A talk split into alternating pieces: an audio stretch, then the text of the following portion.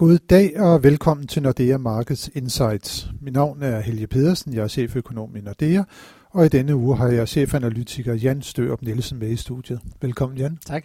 Ugen har været præget af en større usikkerhed på de finansielle markeder end set længe.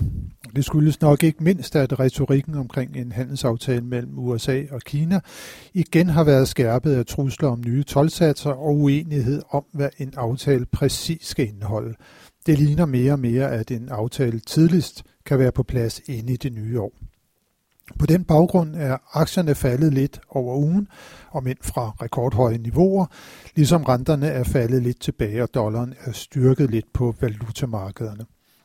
Herhjemme har vi fået data, der viser, at forbrugerne er skeptiske omkring de økonomiske udsigter, og at beskæftigelsen kun stiger langsomt. Og Jan, hvad er det egentlig, at de øh, danske nøgletal fortæller os? Jamen normalt øh, forbrugertillidstallet er jo et, som vi kigger, kigger meget på, fordi det, det viser jo ligesom, hvordan er humøret i husholdningerne. Og som du helt rigtigt nævner, jamen når vi bare ser på det overordnede tal, så, så er forbrugerne blevet mere pessimistiske, mere bekymrede omkring fremtiden. Faktisk har danske husholdninger i gennemsnit ikke været så bekymrede siden slutningen af 2016. Og det er klart, det er jo, det er jo ildevarslende nyt, fordi det, vil jo typisk betyde, at, at når man er mere bekymret for fremtiden, jamen så reducerer man også sit forbrug, og den vej rundt øh, får vi en lavere vækst. Men nu forbrugerforventninger, de er jo sådan dekomponeret. Der er nogen, som man kan lægge mere vægt på end andre. Det som du siger, det er, at forbrugerne er blevet mere usikre på den økonomiske situation i Danmark. Ja, det er det, det, er det som øh, øh, som tallene viser. Men når vi så går ned og kigger på de her underkomponenter, så er det navnlig øh, bekymringer for, for dansk økonomis fremtidsudsigter. De bliver spurgt i den her undersøgelse, hvordan tror du dansk økonomi vil se ud om et år? Øh, vil det være bedre eller, eller værre? Og der er altså flere og flere, der, der tror, at, at dansk økonomi vil være i en dårligere forfatning om, om et år sammenlignet med, med i dag. Til gengæld er det så interessant, når de så bliver spurgt om deres egen situation, så er de faktisk fortsat meget, meget positive. Der siger de, at der tror de, at det, det vil være mindst lige så godt øh, om et år, som det er i dag. Så altså, vi er bekymrede omkring udsigterne for dansk økonomi, men når vi kigger på vores egen økonomi, så, så er vi faktisk stadigvæk meget positive. Og så er det vel, når vi kigger på den økonomiske situation i Danmark, og når vi laver vores egen prognose for dansk økonomi, så kigger vi jo meget på, at øh, lønmodtagerne egentlig har det meget godt. Reellønnen den er steget. Øh, de finansielle formuer de er rekordhøje, og danskerne har jo fået nogle meget lavere renteudgifter, som følger af rentefaldet. Boligpriserne har det meget godt. Så vi, vi plejer jo at sige, at privatforbruget det er det, der kan holde væksten op. Men det virker som om, at det ved forbrugerne ikke rigtigt selv, eller hvordan er det, det der hænger sammen? Nej, det, eller også lytter de ikke til os, det kan jo så også være den knap så opmuntrende konklusion. Men, men det er jo rigtigt, og man kan jo også sige, hvis, øh, uden, at, uden at genere nogen, jamen en helt almindelig dansker, der bliver spurgt øh, af Danmarks Statistik, hvor meget ved vedkommende helt præcis om, hvad der kommer til at ske i dansk økonomi om et år øh, frem i tiden. Øh, om ikke andet, så det de forventninger er i hvert fald, tror jeg, meget udtryk for, hvad er det ligesom, der er oppe i mediebilledet. Og det er klart, hvis man følger nyhedsstrømmen i Danmark, jamen så er det, kan man jo godt blive deprimeret. Altså, der er masser usikkerhed omkring handelskrig, alle de her, alle de her negative historier, som, som fylder mediebilledet. Og der er der måske nogen, der så glemmer at, at, at kigge sådan på de fundamentale forhold og sige, jamen jo, den globale usikkerhed bliver en større, men altså som du nævner, vi har det jo stadigvæk rigtig godt i Danmark, og husholdningernes situation er blevet markant forbedret over de sidste par år. Så på den baggrund kan man måske godt øh, synes, at, at det her med at tro, at dansk økonomi vil have det så meget værre med et år, det er, det er lidt for pessimistisk. Det er lidt for pessimistisk, og vi kan jo håbe, at det er, at den Ja, netop meget lave rente, og trods alt også det, at vi har set aktiekurserne, de er jo steget til rekordhøje niveauer, mm. at det kan være med til ligesom også at holde, øh, at holde stemningen oppe. Og nu nævnte øh, jeg også lige i indledningen, at beskæftigelsen den er også steget lidt, og hvordan er det egentlig, at, at, at det tal, det, det ser ud? Jamen, og det er jo faktisk, det, lige præcis de her månedlige beskæftigelsestal er jo faktisk dem, som vi holder allermest øje med. Øh, nu har der, der har været den her store diskussion om, kan man stole på BNP-tallene og alle de her ting. Øh, og der er det i hvert fald de månedlige beskæftigelsestal, det er en rigtig, rigtig god indikator for, hvordan det går underliggende i dansk økonomi. Øh, og sådan, hvis man lige så på de tal, der kom ud i september, jamen, så var det umiddelbart lidt skuffende. Der blev 900 flere lønmodtagere, øh, der, kom, øh, der kommer ind på arbejdsmarkedet der, og, og 900 er, er lavt sammenlignet med, hvor mange der har været øh, sådan de, de tidligere år. Men når man så kigger nedunder igen og prøver at, at, at kigge på underkomponenterne, jamen så viste det faktisk, at, at fremgangen i den private sektor havde været på næsten 5.000 mennesker alene i september. Så det var den offentlige sektor, der ligesom trak ned i det billede. Så hvis man kigger på udviklingen på det private arbejdsmarked, jamen så er der altså ikke tegn på den her afmatning, øh, som vi snakker så meget om.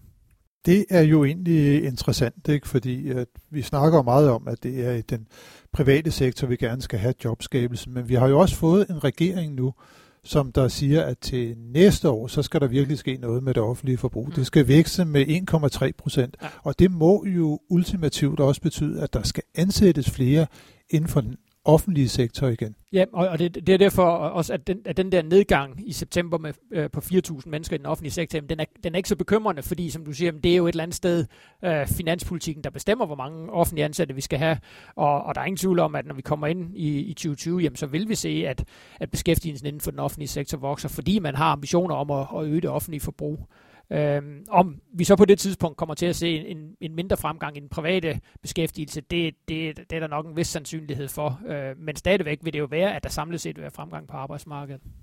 Ja, det vil sige, at det er der en vis sandsynlighed for, at vi kommer til at se en lidt sværere fremgang i beskæftigelsen i den private sektor. Øh, hvis det er, at vi ser på sådan de største trusler mod dansk økonomi, så er vi jo det har vi jo sagt gennem lang tid, at det er mest øh, noget, der kommer fra, fra udlandet. Og i dag har vi jo fået tal for, for PMI øh, for euroområdet, altså indkøbschefernes vurdering af den økonomiske situation. Og de tyder jo på, at øh, indkøbscheferne i euroområdet fortsat er noget øh, pessimistiske med hensyn til, til, til udsigterne. Man kan sige, at de tal, som vi har fået, det svarer vel til, at væksten her i fjerde kvartal, den vil ligge omkring 0,1 procent mm. øh, over kvartalet. Det er ikke voldsomt meget. Der er afmatning i euroområdet. Det vil vel også uværligt øh, komme til at ramme også på et eller andet tidspunkt, selvom vores eksport øh, indtil videre har klaret sig flot. Ja, og vi har jo sagt, at vi har jo ligesom hele tiden gået og ventet på, at den her afmatning, specielt i, i Tyskland, hvornår den ligesom vil øh, bevæge sig hen over grænsen.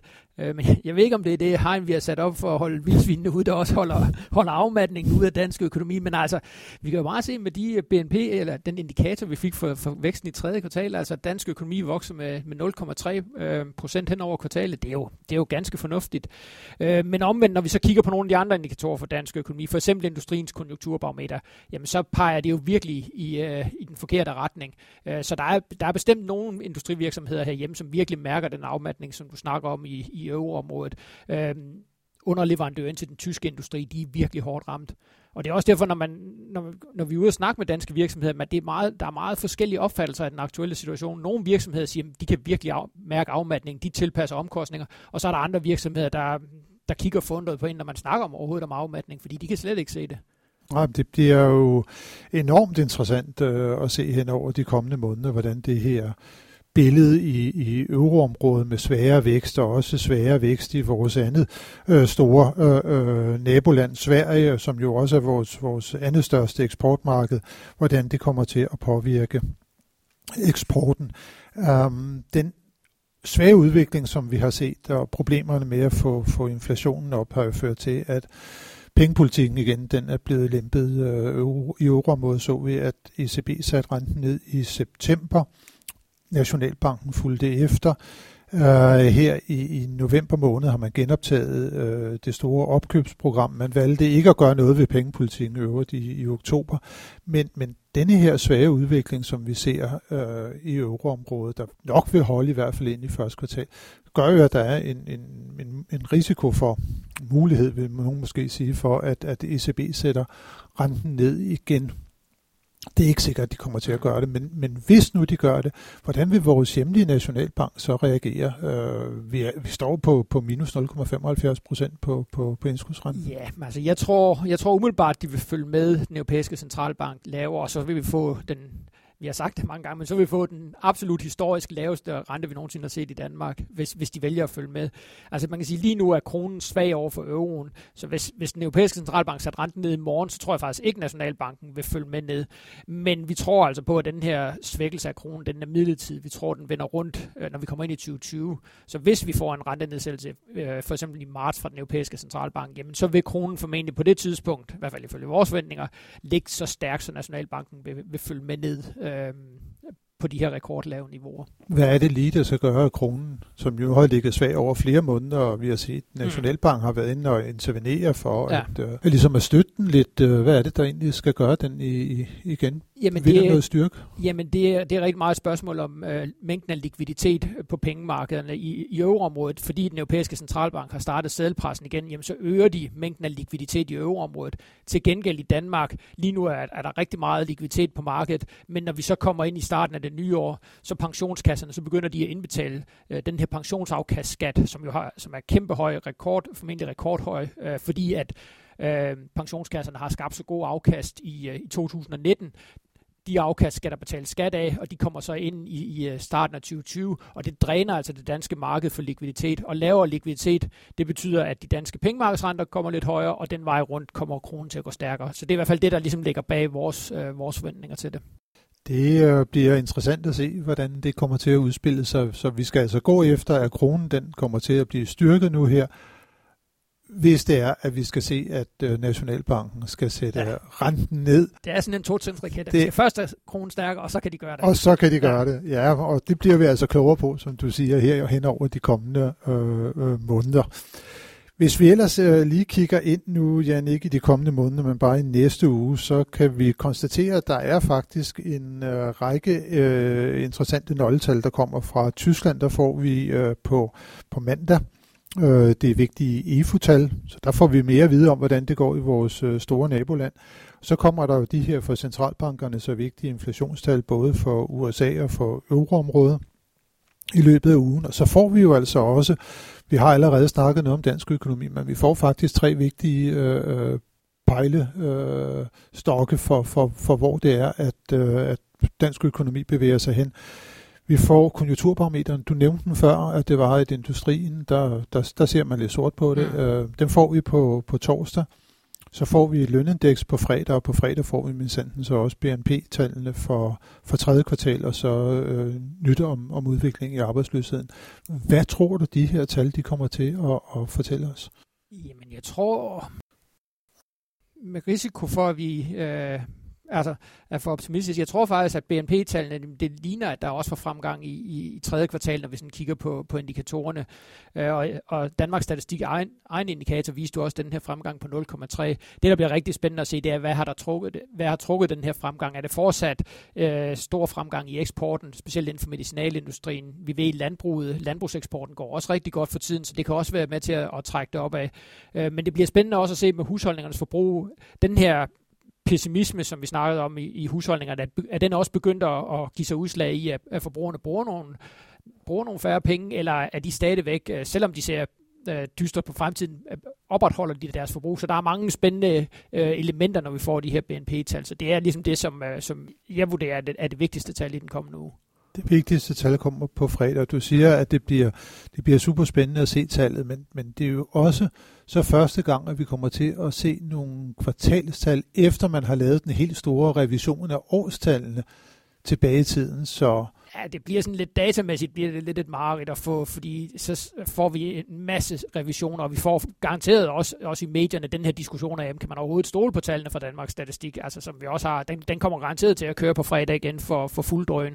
Øh, så der bliver, der bliver rigtig meget at holde øje med. Men altså igen, hvis man skal kigge fremad, det der er vigtigt, det er, holder forbrugerne humøret højt, bliver de ved med at forbruge, og hvordan går det med eksporten? Kan vi stadigvæk blive ved med at, at klare os godt på eksporten, selvom, øh, selvom det meste af verden er på vej øh, ned i tempo?